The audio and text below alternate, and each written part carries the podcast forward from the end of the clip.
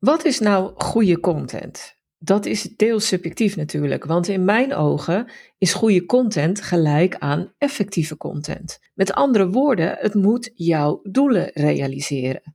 En omdat we allemaal andere doelen hebben, zal het criterium goed of effectief bij jou waarschijnlijk net iets anders inhouden dan bij mij bijvoorbeeld. Maar er zijn echt wel een aantal generieke principes die je kunt hanteren. Ik noem dat mijn 10 geboden voor goede content. Die deel ik in deze honderdste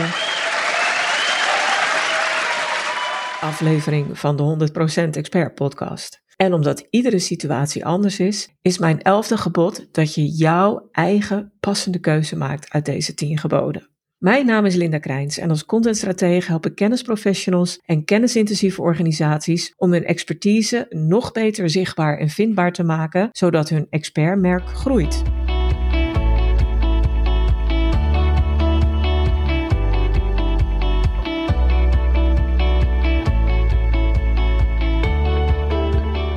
Als je het hebt over de zogenaamde 10 geboden voor goede content, want Klinkt een beetje van bijbelse proporties, maar dat is het natuurlijk niet.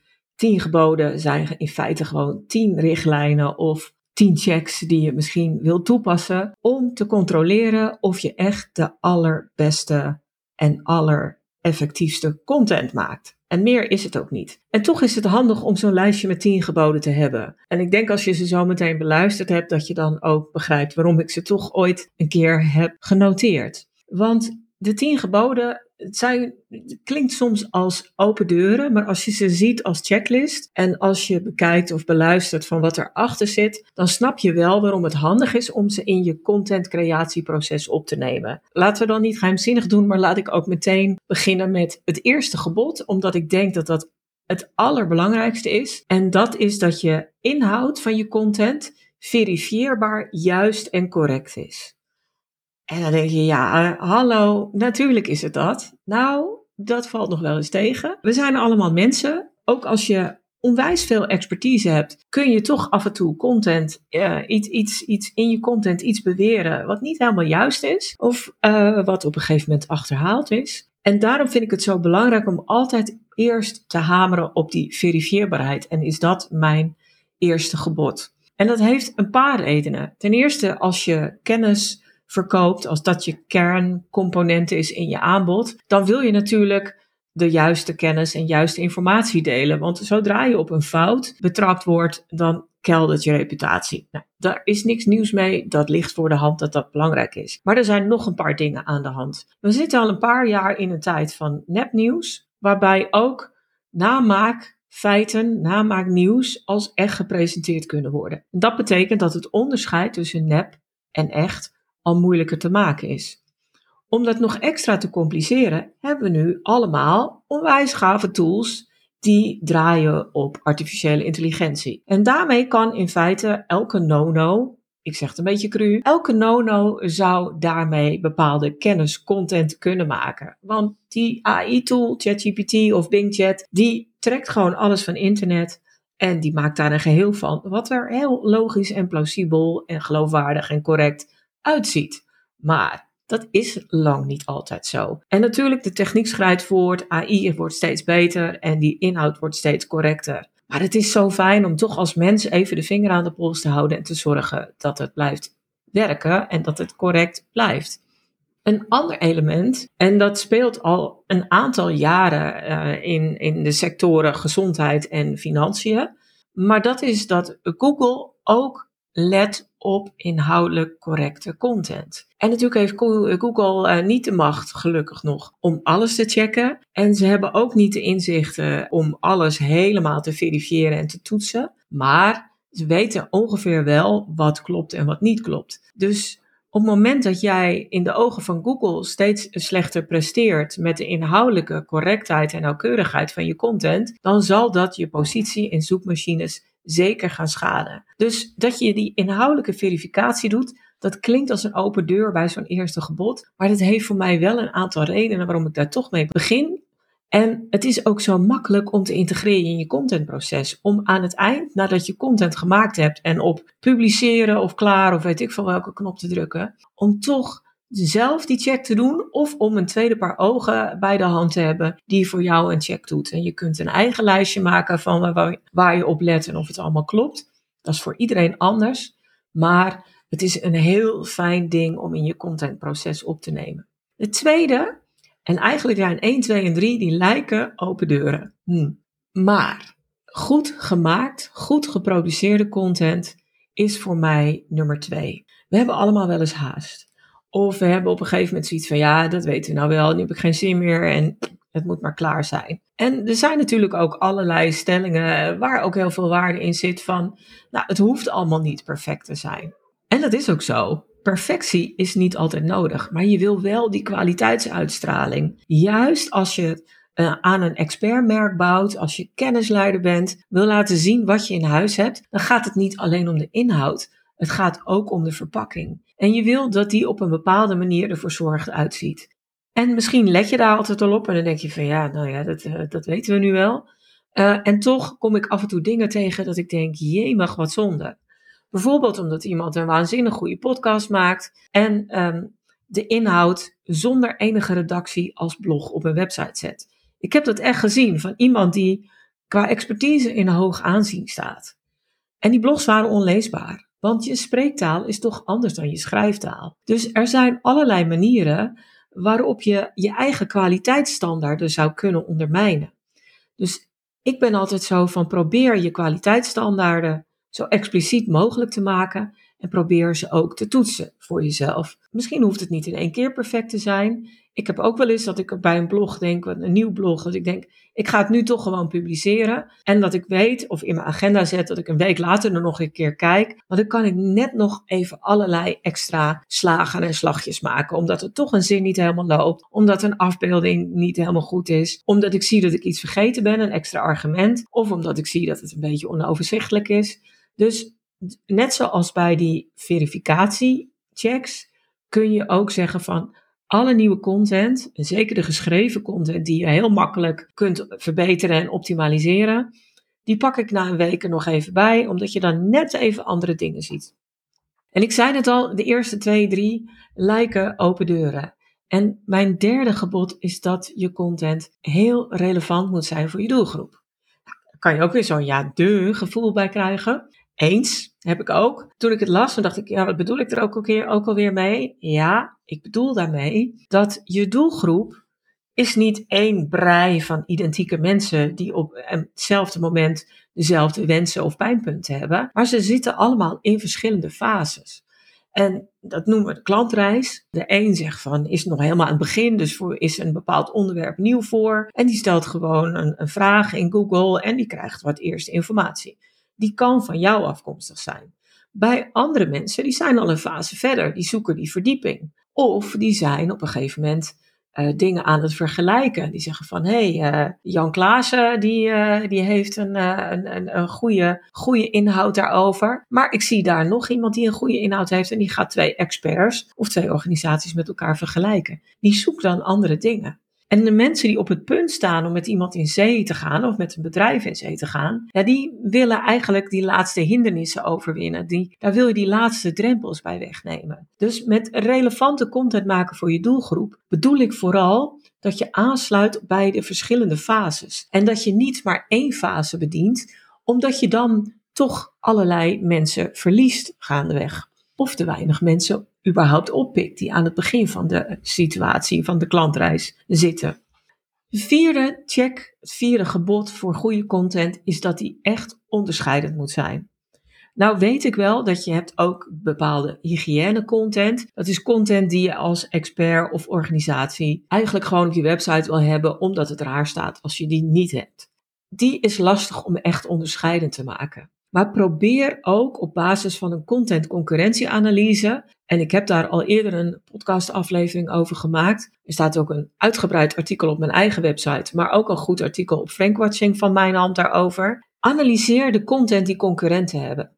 En kijk hoe je daar anders in kan zijn, beter in kan zijn, of op, dat op de een of andere manier kan overtreffen. En dat kan op heel veel verschillende manieren. Je kan bijvoorbeeld meer verdieping bieden. Je kan completer zijn. Je kan een eigen mening of visie hebben. Je kan eigen data of feiten en voorbeelden aandragen. Dus er zijn heel veel verschillende manieren waarop je onderscheidend kan zijn. En waar het mij om gaat, is dat je geen 13 in een dozijn content maakt. Maar dat je eigen content hebt die zich afzet en die opvalt van andere content waar je de concurrentie mee aangaat. En de concurrentie is echt enorm. Ik noemde net natuurlijk al ChatGPT content. Er is heel veel content bijgekomen. Er was altijd al een enorme contentproductie en die is echt nog heel veel groter geworden. Dus dat is echt wel belangrijk om te zorgen dat je iets van een onderscheidende factor hebt in je content. Daarnaast, vijfde gebod, wil je natuurlijk ook dat er voldoende vraag is naar je content. En daar moet je wel heel erg mee opletten, want je kunt prachtige parels van content maken, mooie blogartikelen, interessante video's, mooi gemaakt en noem maar op. Maar als er weinig vraag naar is, dan zal het effect van die content waarschijnlijk ook minder zijn. En in, je hebt hopelijk, denk ik, geen onbeperkte capaciteit om eindeloos content te maken. Eerlijk gezegd moet je dat ook helemaal niet willen. Mijn motto is altijd: doe minder en bereik meer. En, en dat, daar komt je contentstrategie dan bij kijken. Maar kijk of er voldoende vraag is naar jouw content. Kijk dan ook weer hoe die in die klantreis zit. Want aan het eind van die klantreis, als mensen dat laatste stapje zetten, dan is die groep niet zo groot. Zal de vraag niet zo groot zijn. Maar de conversie naar mensen die daadwerkelijk contact opnemen en klant worden, of iets downloaden of iets gaan doen wat jij wil, die is wel heel veel groter, waardoor het effect ook groter is. Dus die vraag kijken, dat is ook wel een belangrijke optie.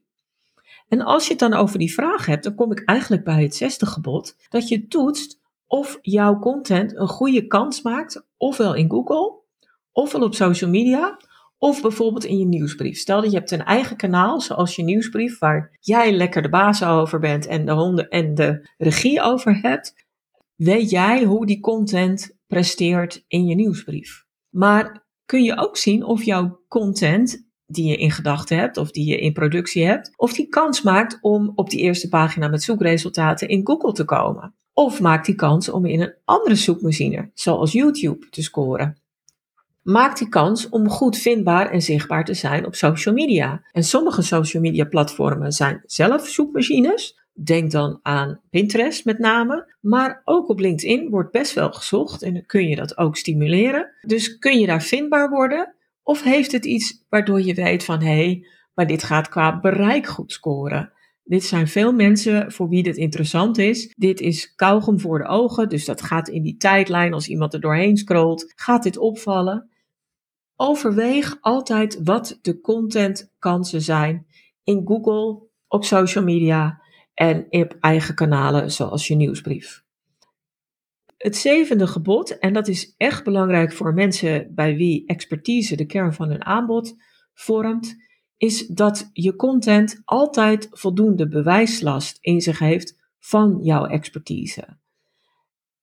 En misschien is dat een no-brainer voor je, omdat je denkt, ja, ik blog, ik maak video's, ik maak podcasts, andere content, helemaal vanuit mijn expertise. En dan zijn die eerdere factoren van onderscheidend vermogen, eh, goed gemaakt, geverifieerd en zo, die kunnen al heel erg de basis vormen voor de bewijslast dat je heel veel waarde en kennis biedt op een bepaald vlak.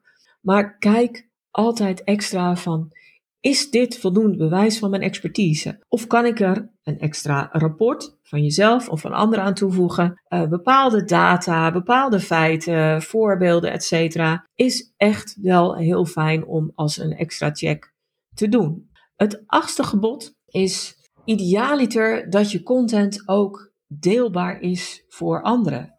Dat er een haakje in zit, waardoor mensen denken: oh, dat deel ik met een vriend of vriendin of met een collega of een, iemand anders in mijn organisatie of met een relatie in mijn netwerk omdat ik denk van, hé, hey, jij had het laatst hier toch over? Dit past heel goed bij jou. En wat we zien is dat mensen het wat minder vaak die content delen op social media. Dat was vroeger, vroeger, een paar jaar terug, was dat heel gewoon dat je interessante content op social media deelde. Maar omdat social media linkberichten al een tijd niet meer zo leuk vinden, doen we dat allemaal ook wat minder. Maar content wordt nog steeds veel gedeeld. De link van je content wordt gedeeld via WhatsApp, via mail, uh, noem maar op. En is dan ook een hele fijne manier om dat aan te zwengelen. Dus dat kun je technisch faciliteren door bepaalde knoppen aan je content op je website toe te voegen. Maar je kunt ook inhoudelijk een haakje toevoegen van: hey, is dit interessant voor iemand anders? Deel het dan. Of vind je dit interessant? Heb je er wat aan gehad? Laat een review achter, omdat content met reviews het vaak ook beter doet. Weet je, een positief commentaar of een reactie achterlaten zorgt ook dat content beter zichtbaar is. Het negende gebod, en daar gaan we maar vaak als toch iets wat bescheiden Nederlanders de mis mee in, is dat je een goede balans bewaakt tussen inhoudelijke waarde en promotie. Ik had daar vroeger, zei ik altijd bij, ga niet te veel promoten, maar zorg dat je waarde biedt. En ondertussen heb ik daar wel een draai in gemaakt, omdat ik zie dat we vaak heel veel waarde bieden met z'n allen, maar veel te weinig promoten. En dat voelt ook vaak niet goed. Ik, ik loop ook niet in elke podcast van: kom bij mij een, uh, een strategie-sessie uh, volgen, volg mijn training of uh, boek een power, marketing power sessie. Op het moment dat je eventjes een keer in, met spoed één op één advies nodig hebt voor een afgebakende vraag. Die dingen bied ik wel, maar dat roep ik niet elke keer. En eigenlijk zou ik dat wel moeten doen. En ik hoop dat jij dat ook vaker gaat doen en dat je vaker gaat monitoren hoe die balans is. En dat kan soms heel simpel zijn en is dan helemaal niet opdringerig of te salesy, door te zorgen dat er op elke artikel op je website een hele goede call to action staat, ook naar een bijpassend aanbod. Vindt iedereen heel logisch. Zijn we gewend. En toch zie ik vaak dat dat daar al vaak misgaat. En dan zijn er nog allerlei goeroes die roepen dat er formules zijn. Dus als je social media content maakt, dan mag 1 op de 5 of 1 op de 8 of 1 op de 10 of 1 op de weet ik veel, mag promotie zijn. Oh, sorry, ik vind het echt onzin. Ik had er een lelijke woord in gedachten. Um, is flauwekul. Elke doelgroep, elke afzender is anders. Uh, de situatie, het moment, moment in het jaar kan anders zijn als het uh, tegen Black Friday loopt, vinden wij allerlei aanbiedingen helemaal oké. In januari hebben we er dan eventjes wat minder behoefte aan. Dus het hangt van zoveel factoren af dat je daar niet een standaard formule op kan loslaten. Maar jij kent je organisatie goed. Je weet of je geneigd bent om vaak te promoten, of toch wat veel mensen hebben, net even te weinig. Je weet hoe je doelgroep in elkaar zit. Je weet hoe de relatie is tussen de content die je deelt en of je daar echt een geweldig goed aanbod bij hebt wat helemaal aansluit en wat mensen onwijs verder kan helpen, promote het dan. Dus ik heb daar geen standaard receptje voor. I wish. Maar kijk of je toch die promotie ietsje vaker dan je nu doet onder de aandacht kan brengen. En dan mijn tiende gebod. En dat is, en dat ligt een beetje in het verlengde van die promotie. Maak geen op zichzelf staande content, maar probeer content clusters te maken. Zodat als iemand één ding van je leest, ziet of luistert, er een logisch vervolg is om ook een tweede ding erbij te pakken en een derde ding. Want hoe langer je mensen vasthoudt en daar de aandacht vasthoudt, hoe langer ze en hoe beter ze jou zullen onthouden, hoe groter de impact wordt van de waarde die je biedt en hoe groter de kans is dat ze jou als de expert, de kennisleider gaan, gaan beschouwen. Dus Probeer ook steeds in content clusters te denken met duidelijk follow-up mogelijkheden. Dat waren mijn 10 contentgeboden. Ik zeg altijd, eh, een gebod dat klinkt zo lekker dwingend en je moet van mij helemaal niks. Maar ik denk dat als je ze gehoord hebt, dat je wel daar je eigen selectie uit kan maken waarvan je denkt, oh, maar dit zijn dingen die ik automatisch al goed doe. En dit zijn dingen die misschien net eventjes iets meer aandacht vragen, waar ik iets meer stil bij moet staan. Dus mijn elfde gebod is dan ook altijd, Kies je eigen selectie uit die tien geboden. Het is geen dictaat, maar ik denk wel dat je hiermee nog betere content kunt maken. En ja, we gaan natuurlijk allemaal voor goede, effectieve en de allerbeste content die er is. Veel succes met het maken. Dankjewel voor het luisteren. Heb je nu een handige tip of inzicht opgedaan, dan wil ik je vragen om een review achter te laten. Of deel de podcast met iemand anders voor wie het interessant is. En wil je meer weten Op mijn website vind je een gratis kennisbank met checklists, tools, video's en stappenplannen over content, content marketing, maar vooral over het zichtbaar en vindbaar maken van je expertise. En in de Content Academie vind je bovendien tal van online masterclasses en trainingen die je helpen om je expertpositie verder te versterken. Kijk daarvoor eens op stroop.nl en stroop is met dubbel S.